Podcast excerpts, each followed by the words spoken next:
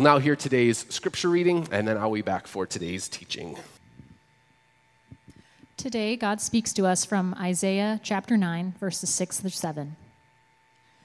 For unto us a child is born, to us a son is given, and the government will be on his shoulders, and he will be called Wonderful Counselor, Mighty God, Everlasting Father, Prince of Peace. Of the greatness of his government and peace there will be no end. He will reign on David's throne and over his kingdom, establishing it and upholding it with justice and righteousness from that time on and forever. The zeal of the Lord Almighty will accomplish this. Amen. So today, as I mentioned, is the first day of Advent. Uh, and for some, I recognize that Advent is actually um, a fairly new concept. Uh, in essence, uh, I'll give you a little context for it. Advent is part of the historic Christian church uh, calendar. It's celebrated the four Sundays before Christmas. Now, the term itself, Advent, means coming. And historically, the church has celebrated Advent by essentially looking back to when Christ came, uh, but also using this time to look ahead, longing for the coming of Christ once again. The season is uh, a season of longing for, yearning for, awaiting the return of Jesus. And so, as a result, Advent uh, is more than just a simple association with the Christmas festivities, but rather, Advent ought to be viewed as a profound and deep well marked by longing. Though Advent can be a season of celebration, unless we first uh, understand that there's a desperate longing that we all possess, the celebration actually ends up being without much meaning. Uh, Fleming Rutledge, who's a theologian and author, she puts it this way. She says that Advent starts in the dark.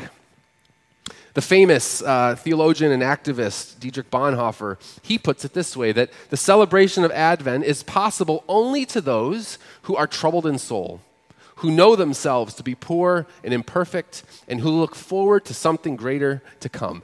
Now, why is that? Why is it that Advent starts in the dark? Why is it that the celebration of Advent is only possible for those with a troubled soul? Well, today we start a short series looking at uh, th- those questions. A series that we're calling He Shall Be Called, which looks at the names of Jesus that are found in Isaiah 9 6. Those names being Wonderful Counselor, Mighty God, Everlasting Father, and Prince of Peace. Each week, we will look at the significance of that name. Now, before we jump into each of those names, I want to uh, give you a little bit of context for what we're reading in Isaiah 9. Uh, the whole book of Isaiah is actually a fascinating book. Isaiah lived uh, and wrote this book about 700 plus years uh, before Jesus would come.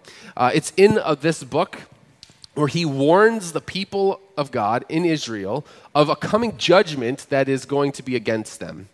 Um, and this judgment was coming as a result of their rebellion against God, and in particular, the failures and the corruptions of their wicked kings. And so, as he's condemning these wicked kings and proclaiming the destruction of the kingdom, Isaiah then inserts what we see here in Isaiah 9, where he speaks now of a king who is to come, a king who is not corrupt but righteous. He comes in the line of David, King David, coming to establish a king of justice and righteousness, as we see in verse 7. That he will be a king with a kingdom that will not be replaced or not be overthrown, and it will instead remove the broken, fallen, evil, unjust uh, kingdoms of this world ushering in a new era. And now, he continues on. When, when will this king come? We didn't have it uh, printed there, but what's really interesting is in verse 1 of chapter 9, he begins the very, the very first word that you'll see in Isaiah 1 is this word, nevertheless. And I want to focus quickly on that, the importance of that word, nevertheless. See, leading up to chapter 9, there have been disheartening and painful prophecies that have come against the nation about this coming destruction, a destruction that was going to absolutely level their great kingdom. And so, because this has been a depressing book of the Bible up until verse 9, that nevertheless is actually really powerful because it's a reminder that though capture and exile are coming, that this will not be the end of their story. And what I find to be striking about that for us is that I know that many of us might feel as though our lives mirror the, the uh, prophecies of Isaiah 1 through 8. It feels like life is in the midst of destruction and ruin, but when we set our eyes on a faithful God, there is always a nevertheless for us. There's always more to the story as we trust in Him. But here's what happens as we continue on. In the very first portion of uh, uh, the very first verse of uh, chapter 9, it says, Nevertheless, there will be no more gloom for those who are in distress. In the past, he humbled the land of Zebulun and the land of Naphtali, but in the future, he will honor Galilee of the nations by the way of the sea beyond the Jordan. Now, I draw this out because he makes a very strange reference here to these, these places called Zebulun and Naphtali. Now, why are those significant? Well, if you fast forward 700 years and you go to Matthew 4, Matthew records the beginning of Jesus' ministry and he says in verse 13 of Matthew 4, he says, Leaving Nazareth, Jesus went and lived in Capernaum, which was by the lake in the area of Zebulun and Naphtali, to fulfill what had been said through the prophet Isaiah. From that time on, Jesus began to preach, Repent, for the kingdom of heaven has come near. In case it wasn't obvious, Matthew has made it obvious that Jesus is the king prophesied 700 years before, and that the kingdom that is to come is the kingdom of heaven, the kingdom that Jesus came to proclaim. And so, with all of that in mind, as we now look at the names that are given in Isaiah 9, it begins to give us a glimpse of who this king is, the character of this king, the character of the kingdom that he has come to institute. And so let's look now at those names. That was all my sermon intro. Uh, now we're going to actually get started. I promise I planned accordingly uh, for the rest of this. But the first name that is given to this king, King Jesus, is the name Wonderful Counselor. What does it mean for Jesus to be Wonderful Counselor? Let's consider it this way. Let's consider what it means to be wonderful, what it means to be a counselor, and then finally what it means for him to be your wonderful counselor. Okay? First, wonderful. Uh, our concept of the word wonderful is actually a really limiting one. We don't have a great definition for that word. Uh, the word in our passage uh, is actually more akin to something being hard to understand. Right, this is what the Hebrew word would have meant. In other words, it speaks to the character or the nature of something beyond our full comprehension. Now, for us modern people, we actually really struggle with that concept. Uh, we live in this information age where it seems like everything that we could possibly want to know is just always sitting in our pockets. Uh, and so we really struggle with this idea of not being able to fully understand things. Uh, it's actually very unique to the Western world. Uh, people in the West have a hard time struggling with this in particular because so often we assume, we have such a high view of ourselves that we assume that there's nothing that at some point we won't fully understand enough time, we'll get there. But there are so many facets of our that we cannot fully conceptualize. Let me just give you a couple examples. One, consider, consider love. What is love? I mean, for some, love can be explained as a chemical reaction that changes the biochemistry of our brain uh, such that we experience what we call love. And one of the reasons for that biochemistry change is that it leads us, as an example, to pair up with others so that we procreate. It's, a, it's an evolutionary development for the furtherance of our genetic line. But is that all that love is? I mean, is love just a chemical reaction of no real value beyond the pragmatic consequences of something like children?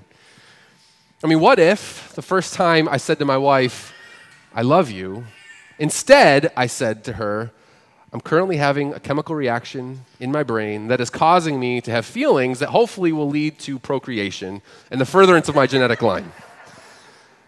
I mean, would that have wooed her? I don't think so. Because we know that love is something more. It's something more valuable, it's something more meaningful. And for the Christian, we trust what passages like uh, uh, 1 John 4 tells us, which says that God is love. And that this love, which is part of his character, is a sacrificial love. So that when we experience true love, we are in some sense experiencing the character of God. And when we show true love, we are in some way reflecting the character of God. And this, my friends, is beyond my ability to fully conceptualize or comprehend. Yet it is foundational to understanding what love is and why it's transcendent and meaningful. Or consider justice. What is justice? We talk a lot about justice, especially these days. Well, justice assumes that something transcendent, something is transcendent and kind of hard to understand. But, some, uh, but justice assumes that there is some kind of right and wrong, good and evil out there that we should understand. And justice then is fighting for what is right. Now, for some, our desire for justice is simply that we as a species have learned the best ways to interact with one another in order that society might flourish. And of course, in some ways, that's true. But when we see grave injustice, we know that something evil is taking place.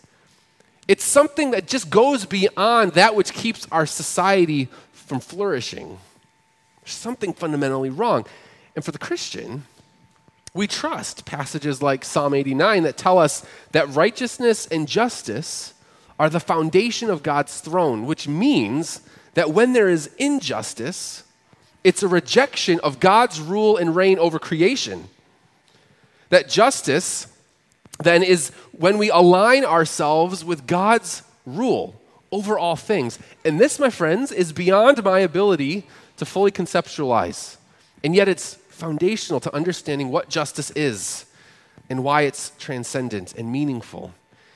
And I say all of this to say because when we consider that Jesus as king is wonderful, there is a level of comprehension that we will never be able to understand or attain. I mean, just consider the things that we claim about Jesus, especially in this season. How can we possibly comprehend fully God being born to a virgin? I mean, how can we conceptualize Jesus' life, one that was without sin, error, or failure, a life that was marked by healings and miracles? How do we conceptualize such a thing? How do we conceptualize fully that Jesus died? He was dead, but then he was raised to life. And this one really gets me. How do we conceptualize that Jesus, the one who is fully God and fully man, ascended to the Father and is currently seated at the right hand of God the Father, that Jesus is reigning as king in heaven right now in some way in the same form that he left. I mean, my brain can't handle such things. It doesn't make sense. I mean, there are things about him that we cannot fully comprehend, and too often, in our desire to assume all knowledge, we box him into categories that could not possibly hold him. Too often, our conception of Jesus is too small. But when we start with the assumption that Jesus as our King is far greater and more transcendent than anything that we could possibly comprehend, it's then that we begin to understand how important it is that He is our counselor, the significance of Him being not just wonderful, not just un, uh, unexplainable, but also that he's close and intimate like a counselor. Let's consider what that means. You know, to some degree, I think we know uh, what a counselor is. Right? When we think about counselors, we often think about one who gives advice or guidance, and in many ways, that is an absolutely valid uh, understanding of counselor. What's interesting, though, is um, uh, the biblical concept of counselor, especially in the Old Testament, is that the counselor often was a trusted advisor to the king and someone that the king looked to as abundantly wise, uh, who then was sought out for their wisdom. And sometimes that was even a king who was viewed as being abundantly wise, and other kings would go to that king in order to experience the wisdom. An example of this would be in 1 Kings 4, where King Solomon, a man who's uh, known for his great wisdom, has kings come to him for his wisdom. But then later on in the book, in uh, a book of Isaiah, the prophet uses these words, wonderful and counselor, again, in chapter 28 to describe the Lord. And this is what he says That this also comes from the Lord of hosts. He is wonderful in counsel and excellent in wisdom. That he's wonderful in counsel, excellent in wisdom. In other words, the counsel provided by Jesus is counsel that is extraordinary, maybe at times hard to understand, but if trusted, is life giving wisdom. I mean, consider what we, we know about Jesus' wisdom and counsel from other passages of Scripture. Uh, Colossians 2 tells us that Jesus, in Jesus, is hidden all the treasures of wisdom and knowledge. I mean, there is no knowledge that he does not possess. John 2 tells us that when he's speaking to others that he did not need any testimony about mankind for he knew what was in each person in other words he can see into our hearts into our minds and speaks to things of which that we are not even aware are in there i mean a great example of this is in matthew 9 uh, there were those who doubted some of jesus' teaching and though he had not uh, spoken uh, to them about their doubts it says that knowing their thoughts, Jesus responded. Right? He knows us in ways that sometimes we don't even know ourselves. And then on top of that, Hebrews 4 tells us that we do not have a king who is unable to empathize with our weakness, but that we have one who has been tempted in every way, just as we are, yet did not sin. Not only does he know all things, he also knows our weaknesses and our struggles through experience. So, all this together, when he speaks and when he gives counsel, we can trust that there is life giving wisdom there. You know, my, uh, my wife is a counselor. Many of you maybe have been trained as counselors or have experienced counseling. And uh, one of the things that my, my wife and I talk about quite a bit in regards to counseling is that counselors, so much of a counselor's job is learning how to ask really good questions.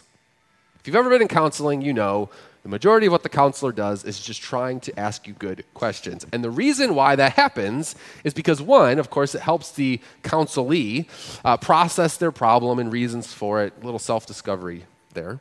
But the other really pragmatic reason why counselors ask questions is because counselors don't know you, especially in the beginning. And they need to discover things about you in order to help lead and guide you into possibly some kind of solution or resolution to your problems. And sometimes, you know, at the end of the day, sometimes that happens. Sometimes counselors are able to get enough information to help lead and guide you, and sometimes it doesn't. But imagine going to a counselor's office with a counselor who does not need to ask you any questions.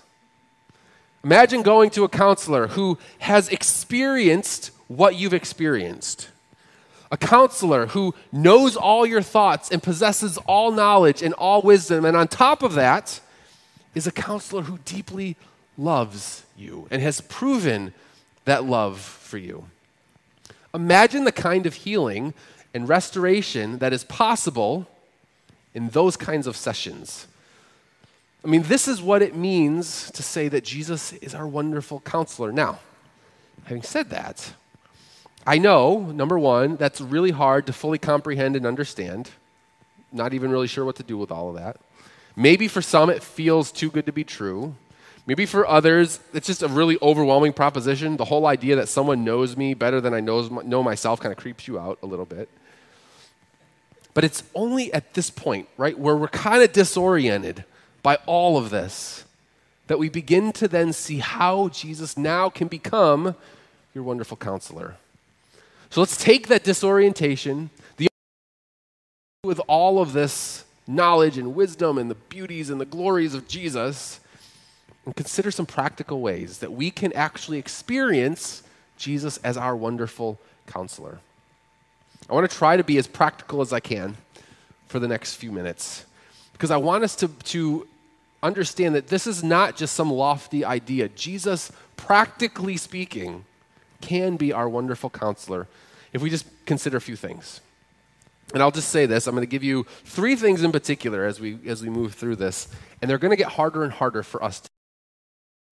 But helps, uh, help us understand the depths of what it means to experience Jesus as our wonderful counselor. The first thing is this if you've ever been to a counselor, you know that the one super important thing you need to get your head around when you're walking into a counseling session is that you need to be honest. Getting good counseling almost always requires us, as the counselee, being brutally honest. If you cannot be honest about what is broken or sick in you, what turmoil you're experiencing in life, then you're only going to get so far in the counseling. The reality is, is that when we're holding back from our counselor, we are actually not, of course, we're not being honest with them, but we're also not being with, honest with ourselves. So often, when we are not honest with our counselor, it's because we're trying to deceive ourselves. But when you have a wonderful counselor, we need to step into that relationship open and honest. And so, I just ask you this question Have you been genuinely honest with Jesus about what you're struggling with? And I know for some that might sound like a strange question, but I also know personally it's very easy to not be brutally honest with Jesus, laying plain before Him your struggles, your hurts, your pains, your uncertainties, your fears. So, the first thing we got to do, just be honest. The second thing I would say is that after we're being honest, we then do need to actually pursue the counselor, the counselor's counsel. And what I mean by that is simply being honest about struggles and brokenness, it really only gets you so far. Maybe you've known people like this, maybe you are a person like this, uh, where it's really easy for you to share about the problems that you're experiencing, um, but you never really want to do anything about them. It just feels better to just complain about them all the time. That will only get you so far. It's important, we got to be honest, but it only gets you so far what we need to do is actually desire to hear from our counselor. And how do we then hear the words of our wonderful counselor? Well, this might sound kind of preachery and pastory, but our wonderful counselor has actually made plain to us a lot of counsel through his word. 2 Peter 1 tells us that we have been given everything we need for life and godliness. And where have we been given that? Primarily in His Word.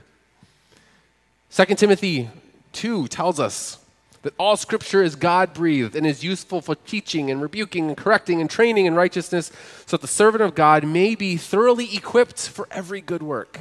Everything we need is in the Scriptures. I mean, do you hear this? Our wonderful counselor in large measure, has given us counsel that we need, and He's done it all through His Word, through Scripture. And I'll tell you why this matters. Experiencing Jesus as King, as our wonderful counselor King, will require knowledge and growth in His Word. If we want to experience the depths of how wonderful Jesus is, experience the depths of His counsel, we must know His Word the last thing. We've got to be honest. We have to pursue his counsel. We actually have to go and, and try to hear his voice. But then the last thing, lastly, and most importantly, once we're honest, once we seek out his wisdom, and once we hear his counsel, this, my friends, is the hardest part. We then need to obey the counsel. We will not experience Jesus as our wonderful counselor if, when we hear his counsel, we reject the counsel. We will not experience him as our wonderful counselor if we do not trust that his counsel is wise and good. And this is not to say that things will be easy or that life will always go okay and without struggle if we obey, but it will mean that we will align ourselves with his will and his desire and his wisdom. And that, my friends, will always lead to the greatest measures of joy. There's going to be times when Jesus calls us to obey him in ways that we do not want to obey. And I think for many of us, if we're honest, we can plumb the depths of our heart and we can discover the ways that Jesus has called us to do something or be something, and we don't want to do it. And yet, here we have the opportunity. Having heard his voice, through his commands in Scripture, fully experience his wonderful counsel by ob- obedience to joy. It will. Because the alternative is to disobey him, to reject him, which then eliminates our ability to experience what he desires for us, and that is never going to lead us to joy.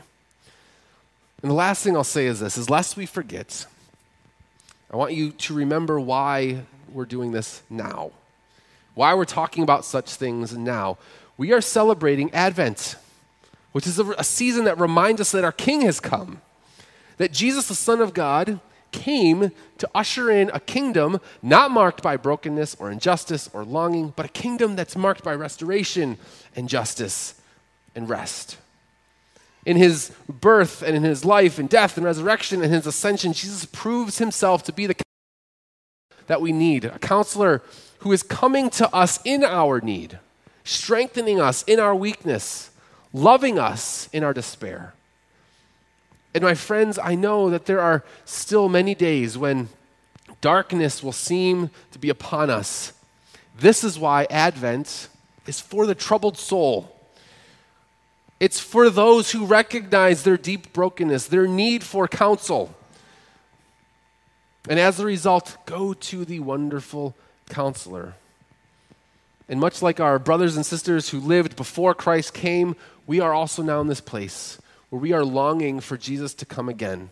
And so I encourage you, fix your eyes on Jesus, our wonderful counselor, the one who desires to take you from that troubled soul, experiencing darkness, into joy as we trust him more and more.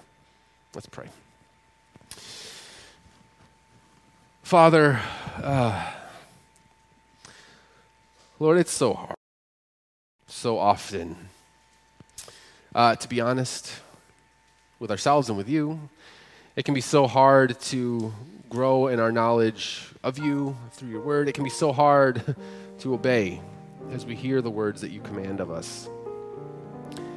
But Lord, would you help us by your Spirit to trust that as we do these things, this idea of Jesus being our wonderful counselor will no longer be this kind of unknowable thing but rather it'll be, it'll be a, a transformative experience.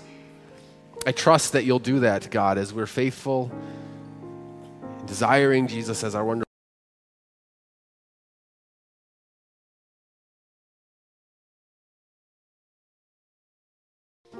Would you help us to rest in Him? We ask all this in His name. Amen.